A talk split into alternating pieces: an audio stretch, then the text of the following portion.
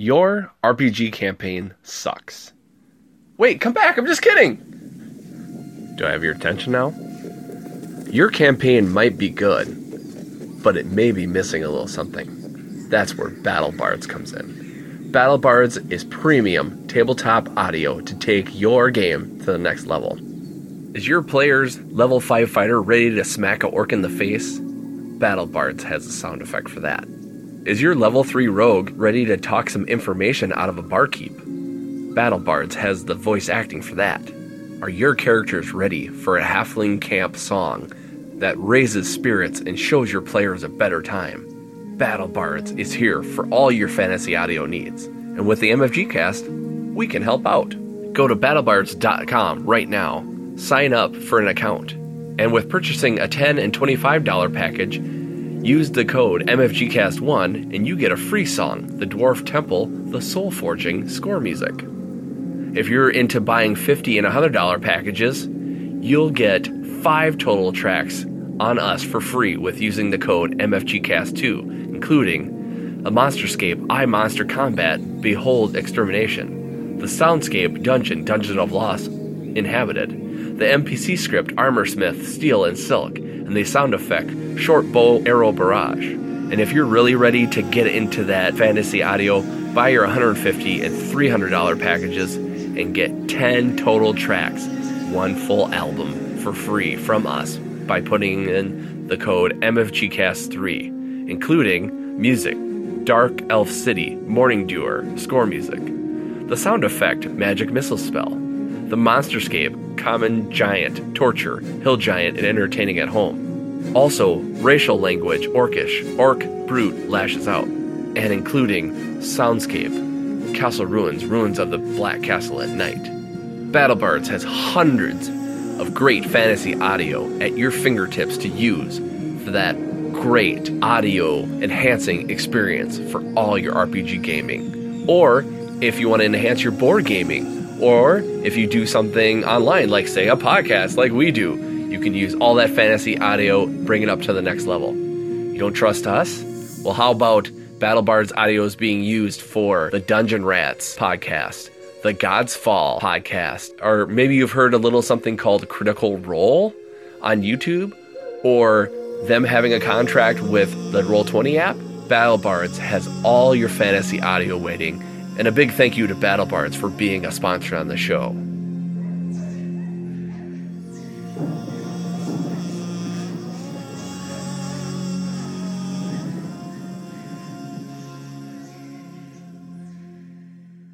This is the MFG cast.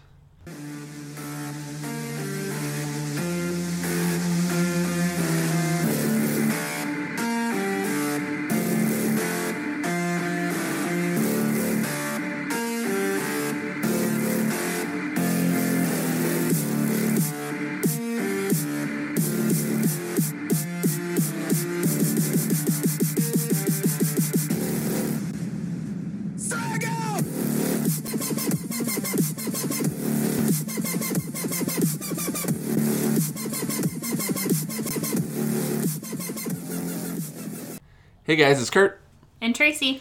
and we are here for another review. We're here to talk about Super Hack Override by Weird Giraffe Games.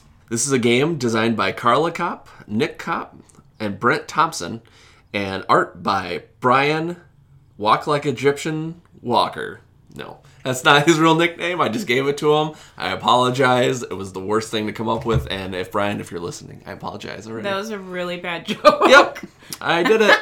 I was like, what? Does it You're say like- that on there? Nope, it does not. Oh, bad. That's why I'm a dad, because I tell dad jokes. It plays two to six players, ages eight and up, in 10 to 20 minutes. What is Super Hack Override, you may ask? What is it, Kurt? Oh, hey, thanks. Oh! Thanks, thanks for reading my prompt, Tracy. Yay! Far in the distant future, in the year 2000. Oh, yeah, 2000. That was a good time, guys, wasn't it? The supreme super hacker has been long evading the government and leaving a trail of cyber destruction in his wake. Now the time has come to find a protege super hacker to carry on this legacy. Build your hacker cred by executing your best hacks. or hacks played against you to, prove that you are the worthiest hacker of them all. The first hacker to have the winning cred in public hacks will win the game. But watch out, other hackers can steal your cred by proxy swapping their hacks with yours, and the government will jail you before the game ends if you hack too many government systems. Bum bum bum. and by the way, you said in the year 2000. You know that was 17 years ago. Oh my god, that makes me feel super old. Shit. Yeah, that's back when everybody thought that the world was going to end because of Y2K. Yep. Remember when that was a thing, guys? We're old. Let's talk about old things. Um, Like walking like Egyptians. yeah, it's like walking. Do you guys, kids, do you remember walking like an Egyptian? Ask your parents. So, what is Super Hack Override? It is a tiny little game. I mean, literally tiny. Uh, the game consists of 25 hacks, which are the cards, worth 0 to 10 cred, which is your points, as shown on the top of the card. Hacks are either private in the hacker's hand, so only that they can see them, or public on the table for everyone to see. Once a hack is public, it stays public unless it's flipped. And then, then basically what happens is when it's flipped, it turns private again. And some cards have special abilities depending upon if they're private or, or public. Um, you can play a hack by flipping over one of your private hacks to be public or any op- opponent's publics to be private. That's right, you can play opponent's public hacks. That's what it says in the instructions. But yes, that is what you can do. And then only public uh, creds that are in front of you count for points at the end of the game. So depending upon the m- amount of players is how many uh, credits you need to win. And you can go over two. So don't be worried if you go over 40. If you go to 45, don't be chewing your nails because guess what? That's also good. You are a really good hacker. Yeah. But also, you can also lose the game by having too many government hacks. So if you're playing a two player game, if you have uh, four government hacks, you could lose the game that way. But also for three and up, if you have three government hacks on the table at one time, you could be jailed also. So there's a way where you can do swapping and stuff like that, where you can make somebody else lose the game that way instead of trying to win the game yourself, which is hard. Because sometimes when you try to do it, then your, wife knows what they're doing, know you're doing, and screws you over. Thanks a lot. And then she nabs you as a government hacker, and then you lose the game. Yeah, yeah. So, long story short, people, I'm not a good hacker at all. But apparently I am, so watch out, world. So to set up the game, the number of uh, hacks in the game is determined by the number of players. So you actually have to remove some depending upon how many players that you have. So then after you take out the random hacks, then you deal the rest of the cards out to every player. So step one is executing a hack. So what do you do when you execute a hack? There's two ways to do this. You can flip one of your opponent's public hacks to be private, returning it to their hand. So it basically gets their hack off the table so then they don't have as many points. Or you can flip one of your private hacks from your hand into your hand public face up on the table, which means it executes that hack. So then after you execute a hack, then you resolve the effects. You read the effects on the card out loud and then resolve the effects. And then step three, you check hacker card cred to lose or to win. So basically you just count the uh, number of points depending upon the number of players. If you have over the amount of the winning creds, then you win. If you have the amount of government hacks to be jailed, then you lose. So, what are some of the effects? There are some general effects that are on some of these cards, okay? Some of the cards have what look like a little shield on the cards, and that is a hacker protection. So, that means if you have a public hack with that symbol, it protects you from all effects, including proxy swaps, that another hacker would try to play against you. So, say you play a card that has a 3, and then the shield on your card has a 3, those numbers match up, so you cannot do that. If it's a different number, then those things don't match up, so then you then they can play those cards as normal. Also, there's a proxy swap, which looks like it's got a couple of circles that represent players or cards, and then it's got different arrows that kind of show the swap. So executing a hack with this symbol means that it grants you one of the following as a bonus effect. So you can target one of your hacker's public effect and pass it to another hacker, then choose at random one of theirs private hacks and place it into the first hacker's hand, and that remains private. Or you can swap one of the hacker's private hacks for a private hack of any other hacker's hand, both remain private. Or you can swap one hacker's public hack with a public hack in front of another hacker, and then both remain public. So basically, you're just kind of swapping one hack for another, but depending upon if they're private or public, that's how they have to stay. There's government cards. The, go- the way you can tell that there's government cards is they're kind of a light pink, and then they also have a symbol below the number which kind of looks like uh, tipping scales. And then they're also interrupt cards. So basically, they're like cards that kind of stop whatever is going to be happening to you. Basically, it's a lot of a lot of it has to do with proxy swapping. Yeah, you basically want to stop the hack transaction if you can. Yep. So those cards are always good to have in case of someone trying to steal your stuff. Don't forget about the expansion cards too, Kurt. They add a few extra cards for your playing pleasure. Oh yeah, that's right. And they have a little a little E symbol with a little What is I that? know what would you call it? It's not really mo- uh kind of looks like a puzzle piece. Yeah. Mo- Molecule, maybe? Yeah. Yeah. that's where I was going with it. But yeah, so that indicates the um, expansion. Yep. So that's pretty much how to play Super Hack Override. I mean, there's a lot of different cards in here that really, for a tiny game with not so many cards, it, there's really a lot of strategy to this. So yeah, so that's pretty much Super Hack Override. I mean, for uh, for what you get, um, there's you know not a lot of cards, but like there's still a lot of game. There's a lot of strategy involved in it.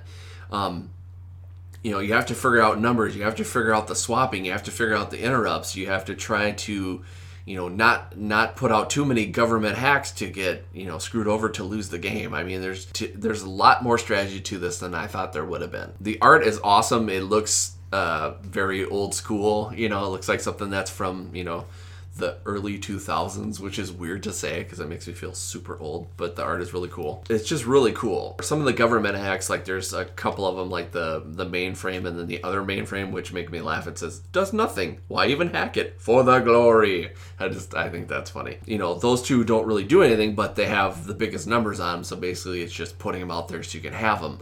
But a lot of times people are trying to grab them with other proxy swaps, but it's cool because the sock puppet is a card that's an interrupt card, which Pocket puppet. or socket puppet. Sorry, that's why it's not. It's kind of like sock puppet, but not socket puppet. That's why he can't be a hacker, folks. That's that's right. I don't even know the lingo. Um, so basically, the sock puppet just No, stops. Socket. Whatever. socket puppet sock. Who cares? I'm just kidding. Everybody cares. Um, for with the socket puppet, it interrupts the target swap, but it also puts this one this one card, which is a, uh, cost of one or a victory point of one, on top of that card. So if you play a you know a really high cost card like a seven, then you it bops it down to a one and really screws the other person over. So I like that. The art is the art is quirky. I just love some of the things that they have. It's actually like one of them looks the firewall looks like a, a virtual castle with fire actually as walls and i think that's pretty cool. So let's let's review this on our mfg cast scale. So basically we have a couple of ways we do this. We have we love it. It's a game that we love to play all the time anytime we're thinking of a game this is one of the ones that we want to pull out and play. The other one is we like it. It's one of those that we won't want we don't want to play all the time but it's one of those if if somebody suggests it we're like yep let's do it. Let's play it. It's a lot of fun. Also there's eh it's okay it's one of those that there's a lot of other games that we'd rather play, but if this one comes out, we would, you know, we'll play it every once in a while. And then there's, uh, we just don't like it. You know, there's gonna be some out there that we just don't really like that much. It's just not our cup of tea, and we just wouldn't play it, so we wouldn't suggest it. So, Tracy, what do you think about Super Hack Override? I liked it. Yeah. I was trying to think of the options. As you touched on before, I think the art was fun. It was kind of like a take you back Yep. kind of art. It took me a little bit to get used to the verbiage on the cards, I think, just to get used to the difference between public and private and when we could I could take stuff away from you or stop you from taking my stuff. Um, or make you angry when we were playing the game. Which was a lot. or or completely smoke you. But I think Hey. that the first time that we played, I think you kicked my butt, and then I annihilated you today when we played a couple of times. But so no, I I thought it was fun. It's completely different game I think than we've ever played before. Mm-hmm. So I I would play it again. It's not like you would have to completely twist my arm or rip it off. Uh, I think it's a nice, quick game, and I think the the fun part about it when I I hadn't looked at the directions before is they have a section on the directions about um, that the table is optional. So they talk about being able to play in when you're standing in line, which I think would be interesting. Yeah. Like I almost want to test it out, try it out because they say you could flip your public cards towards whoever you're playing and have your private towards you. I think it would be kind of hard because I would maybe get a little bit confused Yeah. as to how to do that. But it would be interesting to give that a shot, saying that you don't need a table to play this game. It is, but it is. It's like a deck of cards. So uh, you could tuck this in your pocket or your bag or something and take it wherever. So pretty cool. Um, quick game. Yep. What do you think? Um, I love it actually. I think it's a lot of fun. It's a cool little quick game. It's you know what we call a filler game. You know, it's one of those that doesn't take very long to play. The art is cool. That like I said, the strategy is just really great. I mean, it. You know, when you when I first pulled this out, I didn't know what to think, and you know, we kind of played it a few times, and the even the first time I played it, I was like, wow, this this really has a lot of strategy in it for what how many cards you get. You know, and I love that. You know, I love getting I love getting more play for your buck, basically. As far as I can remember on the Weird Giraffe game site, uh, this game is only twelve dollars. I mean, that Nice. that is f- fairly cheap for something that plays this well Yeah. you know and um, it's just it's just one of those that i don't really see for me getting old really because it's just a fun little you know uh, not only is it a fun little uh, card game but it's almost a fun little gotcha game when it comes to the proxy swapping and the interrupts and stuff like that. I, I like that um, that you can kind of have that interaction. And even though we've only played this two players i would love to see this with multiple players just to see how that draws out. Because then you have to worry about other players and where you want the cards to go and you know who's going to get what you know so make for more strategy. So i would love to do that you know. You know you were talking about you know not having a table you know. It'd be cool to if we were in line at like gen con or something like that or somewhere else would be like okay i need you know if it was just me it, you know, it's gonna be me and you. So i'd be like okay we need four other players. We're gonna play this game really quick just to see how that works. Now granted that probably won't happen because i'm very shy and i don't have enough guts to do that kind of thing but it would be kind of cool to see what see what that you know see what would happen with that so Right. uh, it's funny i feel like we've been doing uh, we've been getting uh, a lot of cool games to review and uh, i'm going to put another mfg cast uh, seal of approval on it because i think this game is just super fun so Cool. there you go. So that is Super Hack Override. If you are really interested in this game, just like I said, go to Weird Giraffe Games, go on their website, or order a copy of it. It's fairly it's fairly cheap. You get uh, get a lot of bang for your buck, and it's just super a lot of fun. So there you go. And that was a review of Super Hack Override. So until next time, this is Kurt, And I'm Tracy. and this was the MFG Cast. Legends of Tabletop Podcast. Creating legends one die at a time.